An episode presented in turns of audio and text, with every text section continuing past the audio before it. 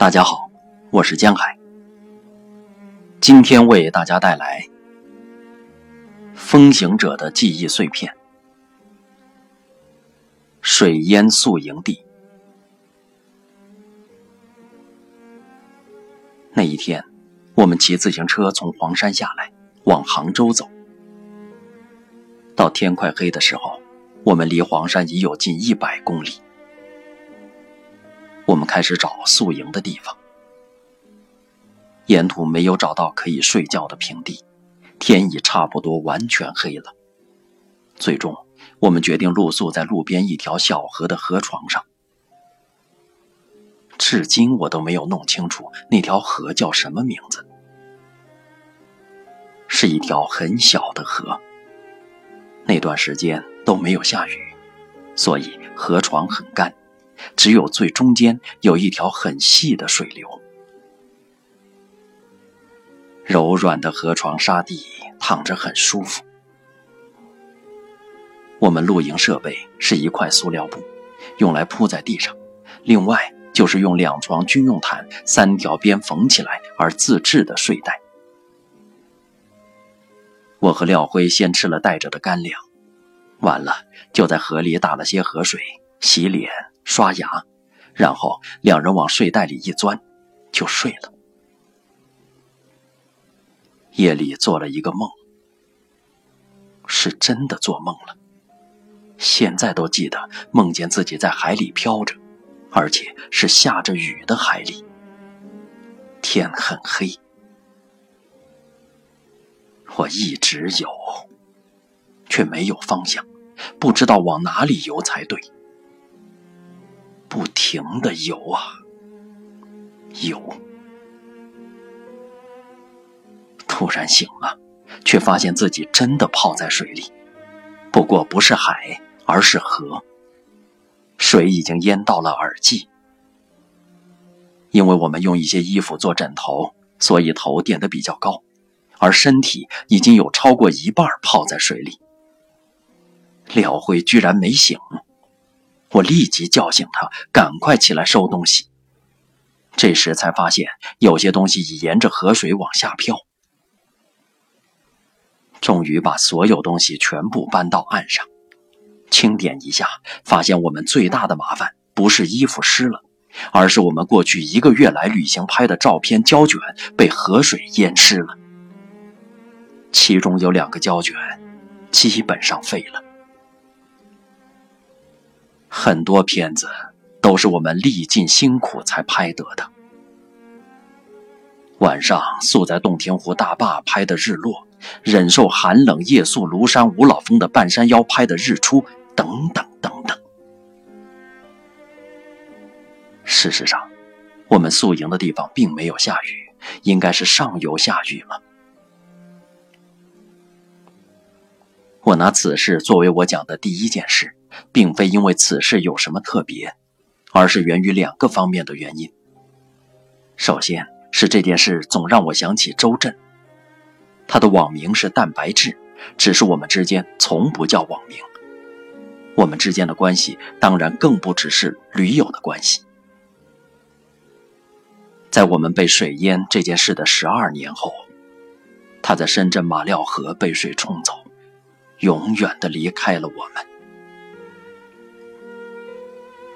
我一直很痛心，他为什么会在河床宿营？10多年前，我们被水淹的事，他是知道的。而他的野外生存经验本来远胜于我，为什么会发生这样的事情？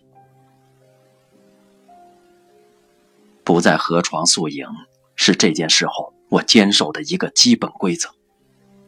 为什么他没有坚守这一条？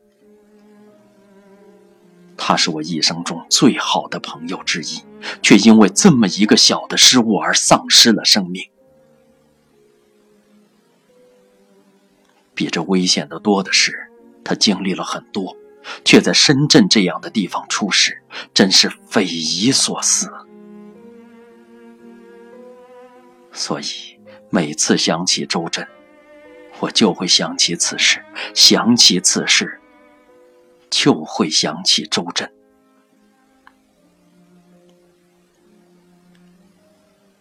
另一个原因就是那些胶卷。当我们痛失那些胶卷的时候，失落感是那么的强烈，好像经过的很多努力突然就白费了，好像我们辛辛苦苦骑了一个多月的自行车，最终什么都没有留下。后来是真没留下了，剩下的胶卷又在杭州被小偷偷了。这件事让我想了很久，想了很多，直到最终释然。其实，人生就是一个过程，经历了人生的这一段过程就结束了。记日记也好，拍照片也好，能留下一些东西就留下一些，没有也不必太在意。重要的是过程本身，美好的那一切一定会留在心里，留不下的就是不重要的，又何必去为它纠结？学会这样的人生方式，对人生的看法就会有另一种视野。这样一种方式，对于人生其他的事也是一种借鉴。爱过而离去的爱人，曾经奋斗过而最后放弃的事业，最终消失的友谊，得而复失的财富，所有这一切都让我们痛苦。然而，沉溺在这样的心情中有什么意义呢？失去的不会再来，内心纠结只给自己带来不愉快。不如一笑置之，继续在后续的人生中边走边欣赏新的风景。行者追求的是行的过程，最终行到哪里，到达终点时得到了什么都不必强求，剩下什么就是什么。